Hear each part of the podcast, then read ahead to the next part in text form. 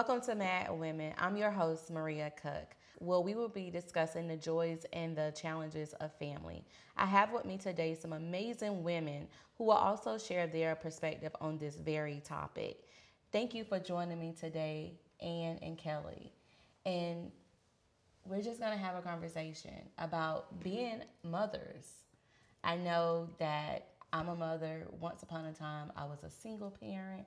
Now I have a blended family. You are married couple, and I would like for you to share your story. So we adopted two boys who they were our very first foster placement and Okay. they just never left. Okay, perfect. And they have brought joy Of and challenges. And I think being a lesbian couple and having boys who have challenges, I think is presents a different challenge within even advocating for them in schools. Exactly. And so teachers sometimes don't really know how to approach us or, you know, their uniqueness. Of course. And, you know, and I think us being women, we, d- we don't make as much as men. exactly. And so that is, you know, it adds a little to. It comes with its own, also comes with its own challenges as Mm-hmm. well. What do you think, Kellie? I know me and you, like, we had the conversation, and you, you, you just felt like you were just at wit's end on just, you know, the challenges, and I can resonate to, you know, to a, a whole level.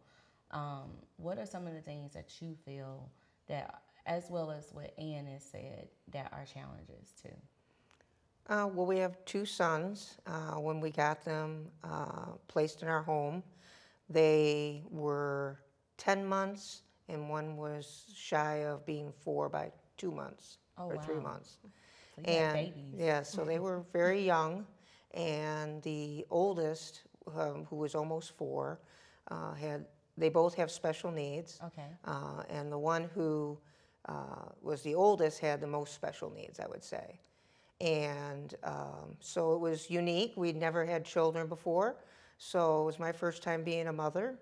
Um, and so we kept them into the, in the foster system. Uh, I think we did that for about two and a half years. Okay. Uh, and then they stayed in our placement until we adopted them.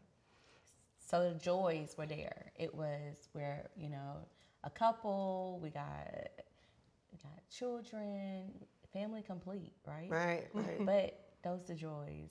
Re- re- reality set in. right. Reality set in real quick. Yeah. and the challenges come.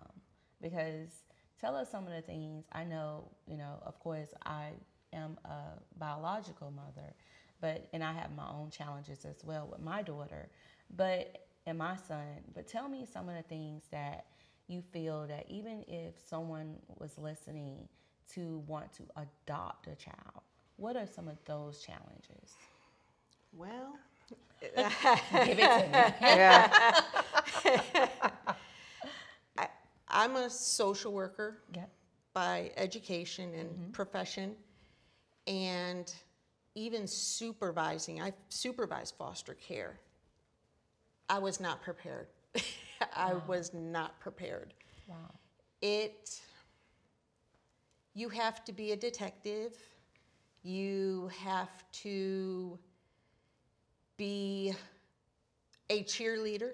You have to be mediator. uh, It, but on a whole level that is just so.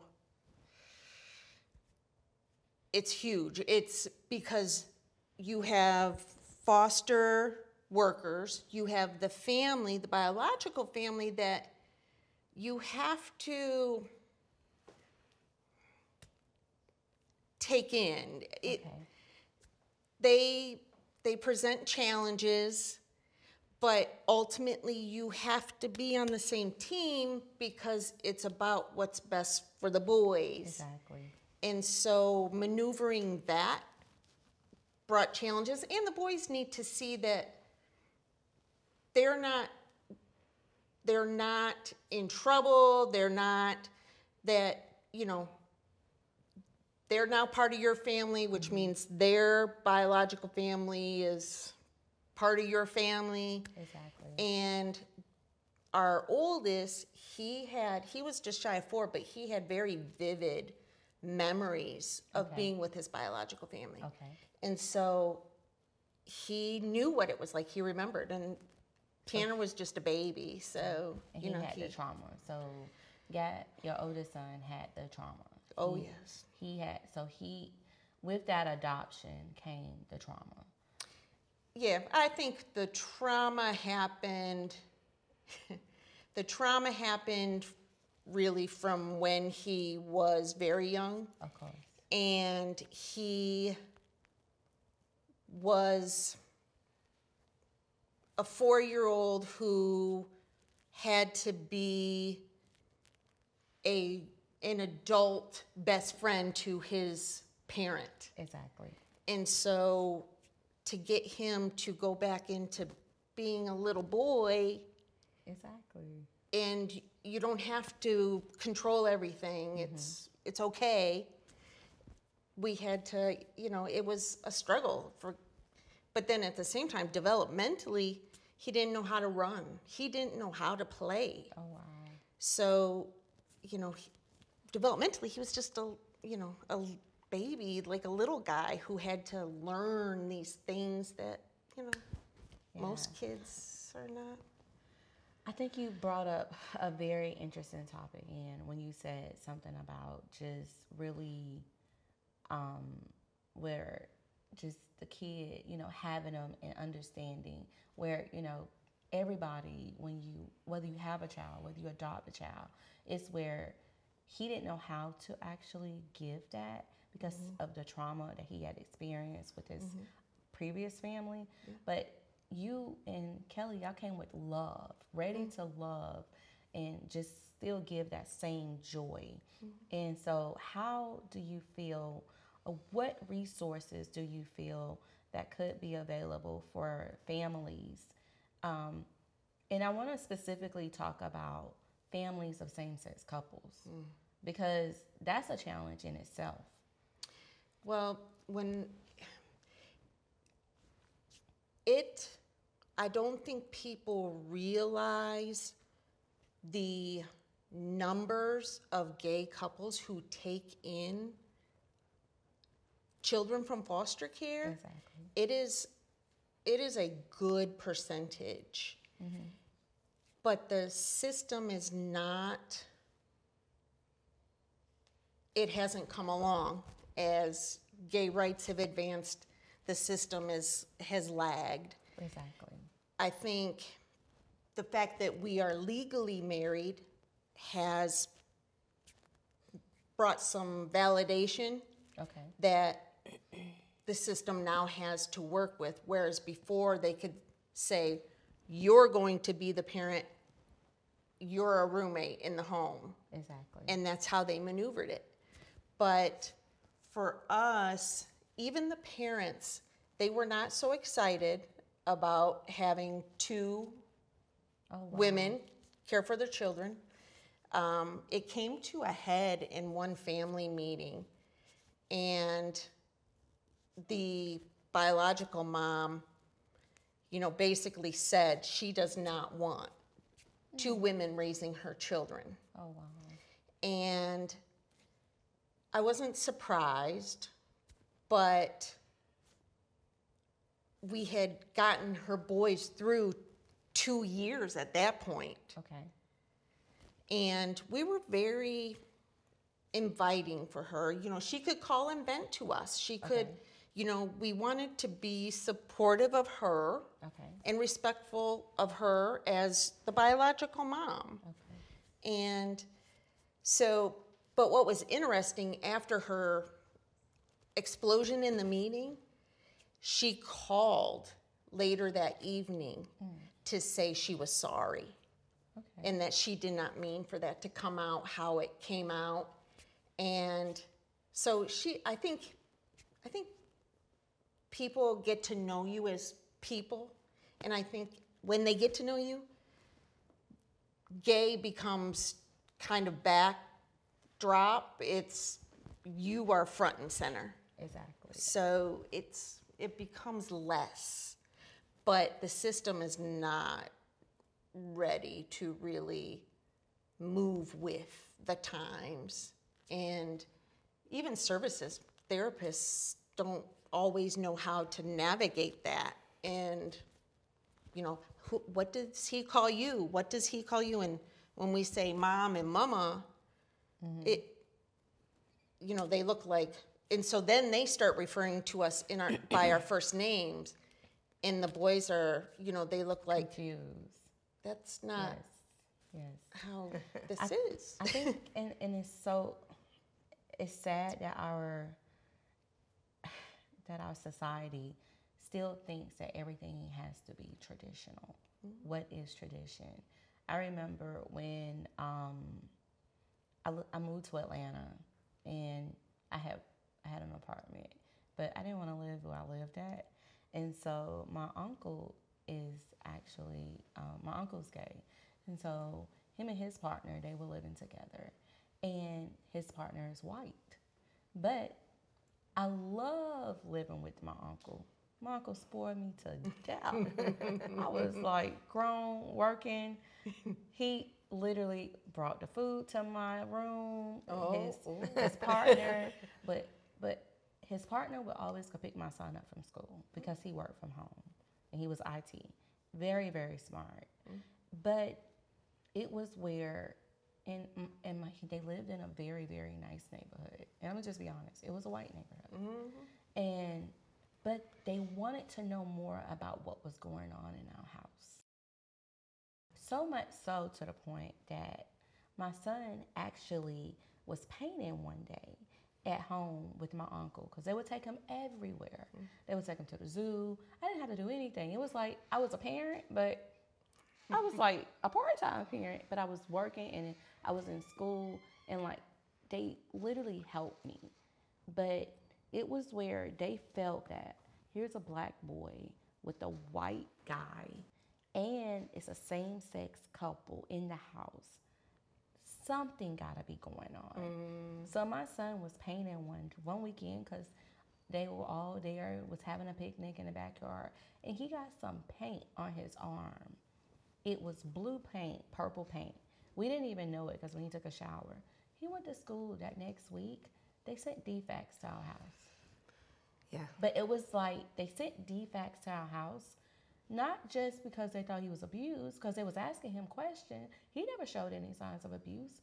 They just wanted to come in the house. Mm-hmm. And DFCS came in, and they was like, the lady was like, "Do you have room for another niece?" I got two kids too. like you know, like my uncle had a a big house. He there was no no reason for me to ever suspect that my uncle would ever do anything like that. My mom was a single parent. My dad, my uncle raised me. He would do my hair better than my mom. so it was never a question that I would never allow my uncle or even his partner to even be able to have that. And my son remembers that. And believe it or not, my son, he respects same-sex couples just as just as much as everybody. Mm-hmm. He's a very, very, you know, open-minded person because he he understood it. But I think it's more so a fear. Mm-hmm. It's Well, I uh, think where we came from when we had the boys, it was Wisconsin. Okay. And Wisconsin is very rural and very white. Yes. Okay. And so that means that they're a little more conservative also. We lived in the county that was small. The next county over was the big population, and it was 50,000 people, so that's not very big. um, and so people weren't used to, you know, same sex couples. So that caused, you know, us to have some I think we have to do more work than they have to do sometimes, like to be accommodating. Yes. Um, so, and I've always been able to function with uh, heterosexuals Yes. um, easily. Um, but sometimes I feel like we have to do more of the work to make people feel comfortable. Yes. I think those are some of the things that even for me it was, and even for you, like just listening because you, you've you've done so many things with both of your sons, even dealing with the mental health issues um, that even come from the trauma with your oldest son and your youngest son. Like you've given them so much love and needs and understand understanding their needs, but also building your relationship together. That's mm-hmm. what I think a mad woman is. It's mm-hmm. like not allowing the rejection, the mm-hmm. you know, the people that are talking about you, or even just, you know, just the question of as if you are unknown. Like mm-hmm. you're a human just like everybody else. Right. Like you're a woman. Yeah, yeah. Like so why does your sexual orientation or your status, why does that even matter? What why? Why mm-hmm. should it matter? Like I'm a professional. I'm a mother. I'm a mm-hmm. person. Like what should I call you? Well, I'm a woman. I'm a mother. Like I, I just I think those are some of the things that for me I feel like even this podcast is really being able to allow other people to really understand just you know sometimes when you say things you're really hurting people's feelings and you just don't even know it it's being able to have that sensitivity to know that because you don't know does not mean that it does not exist. And so I think I appreciate the fact that you even sharing this part because uh, me and Kellie talk all the time. this is the part that Kellie didn't tell me, but Kellie said that Anne would probably tell me things that Kellie doesn't tell. but I think that you know both of you all are amazing people. You're doing great work in the community. And for the community, just because they don't know to really treat you that way, that has to be very disheartening. Well, one more thing. Sometimes you get status with having children, though. That's what I've noticed. Oh, wow. That sometimes your family, maybe, your close friends, maybe not your close friends, but your kind of superficial friends, Okay. um, once you have children, they're like, wow, you really are like me. Oh, Yeah, it's like a validation. It's a validation. like they make, we didn't get you before you had children, but we get you now. okay. Mm-hmm. And so that's always, that's the other twist to this. Okay. Mm-hmm. So, so now you are humanized. You mm-hmm. are human. Yeah. Right, And you, we can now say you're a woman because you're a mother. right. Got it. Okay. Yeah, they. Cool. Um, and I don't. I guess for me, I've never been somebody who gets my sense of self worth from other people. I, I'm very comfortable in my own skin, Exactly. but I've always been more of a. I would rather have somebody ask a ignorant question Yes. to me and I'll tell you how I feel about it instead of asking somebody about me who doesn't have my experience and or who may not even be gay and they just know what they read in a book. So Exactly. I would rather I'm okay with I'm okay with the questions that seem so you, you want It's to say really? yeah. Like really? yes. Yes. But you know, it's a thing of i guess you know and that's why i think you even being on this podcast today is to help the viewers really even understand the don't know what they don't know. To help them understand like these are the things what i'm a human just like you. Like i have you know blood running through my veins just like you do. So it's okay. Um regardless we all we, but we're all different. I know um, even with my daughter we when she was in a wheelchair sometimes i would like when we would go different places it would be the craziest things that people would say by her just being in a wheelchair. Yes. And it would be one lady would she would and and I guess it's where they feel compelled to have to say something. But it's okay if you just walk away or just say, hey, because she's okay. like she's okay either way. Right. Um, but it was one time this lady walked up to her and she was just like, "Oh my gosh, you're so pretty in your wheelchair." Oh my. And I'm like, "Thank you." And I, said- and I told and I told her then, "There's nothing pretty about being in a chair." Mm-hmm. But it's not even ugly either. Mm-hmm. I was like, but Destiny, you okay? You're mm-hmm. just like her. You just getting around a little bit different. And so those are the things that, but if they're saying it to children, if they're and, and you know even kids, when she would be in the malls and stuff, they would stare, and I would be mm-hmm. so so boiling in the inside. Like I would be so like I would want to be like, uh, ma'am, can you can you tell your child to turn around? Like, I mean, she's not an alien. Mm-hmm. She's a child, mm-hmm. just like kids. Like, turn around. But she would just allow stuff like that to really just like brush off her shoulder. And so sometimes I would just be like, okay, diffuse it.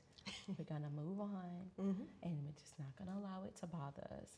But I, I understand the frustration because, I mean, I'm just a mother with a child in a wheelchair, and it's like we are from a different planet. Yes. Right. Mm-hmm. Yeah, I think that's what it is. It's like they think we're from a different planet. But what is being with what is a husband and a wife? Because now you have single parents, you have blended families, and I You have think grandmas and grandpas raising, raising very small Yes, children, and exactly. Mm-hmm. I think that really it goes back into I think I know me and Kellie had this conversation. Is where do you find your strength? Mm. Just really understanding your faith, understanding who you get your hope from, mm. where your love comes from, and not needing the validation. I think, you know, we always, it, it's been a journey, it's been a challenge, but we laugh through it. Like that's, you laugh or you cry. And so we choose to laugh. Hey, it's the best way. yeah. And so, um, but for me, I'm a mama's girl Me too. mama's girl. Me too. And my mom just, she's just a nurturer. And so I just, she did what she had to do. I mean, I grew up in a home, my, my mom and dad, I was the only kid who didn't have divorced parents. My mom and dad both worked. They had to juggle three of us. And mm-hmm. so she just made her way. And so Mad I didn't, too. yeah. Yeah. so I, So you knew that mad woman. It was instilled in you as a mm-hmm. child. you do what you got to do. Yeah, move ahead with determination, mm-hmm. regardless. Not allow mm-hmm. circumstances, situations to get you down. You keep moving. Right.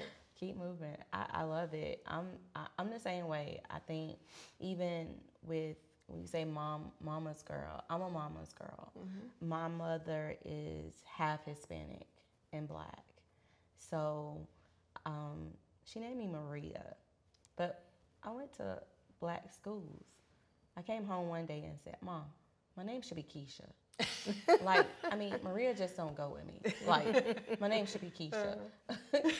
and I really felt my name should be Keisha because I was dark skinned and my mom is like real light. Mm. And when my grandma came and picked me up, well, my grandma is your complexion. Mm. It was like, Are you adopted?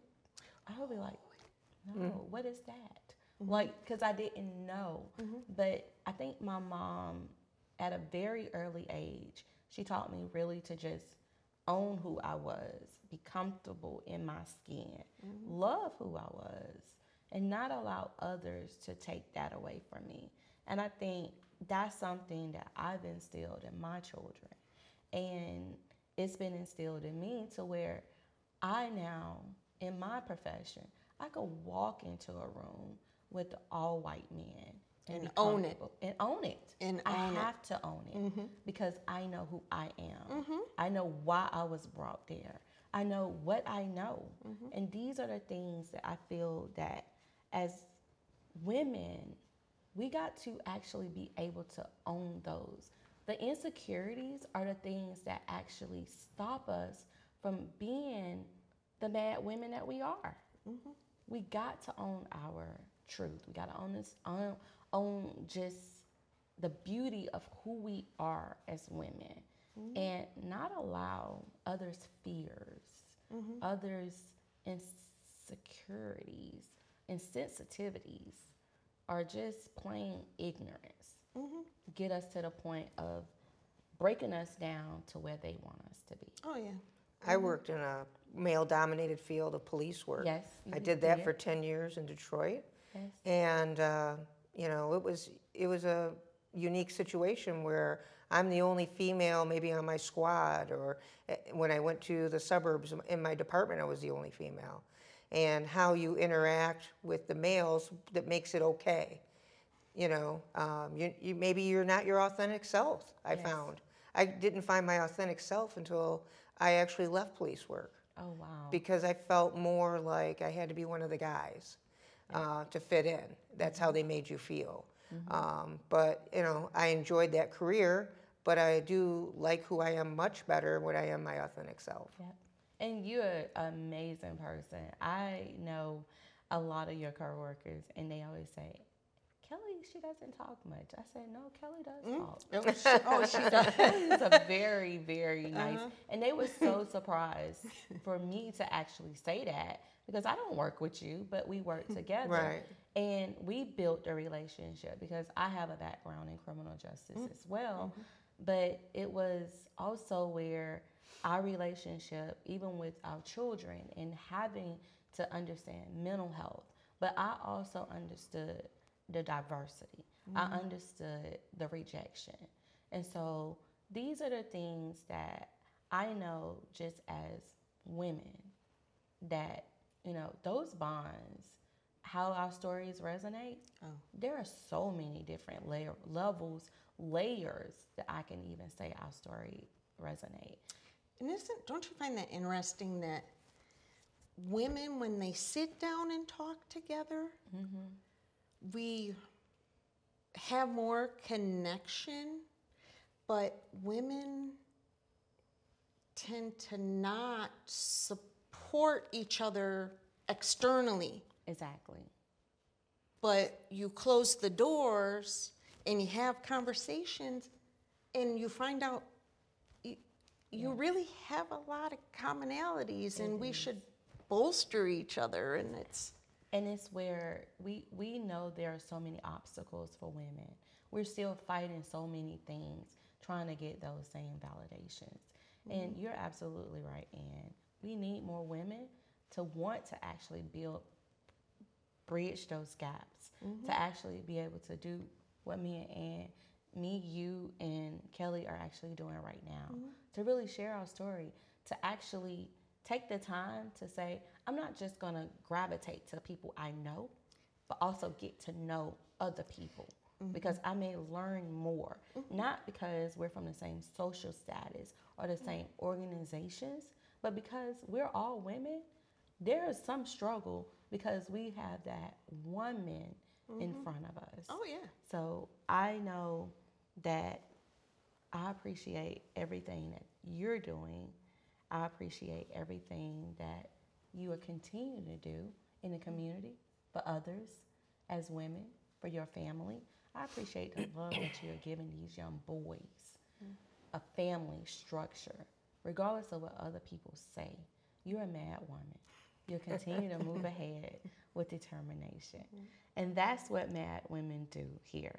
Thank you for joining our podcast. Please share it, and we look forward to seeing you again. Have a nice day.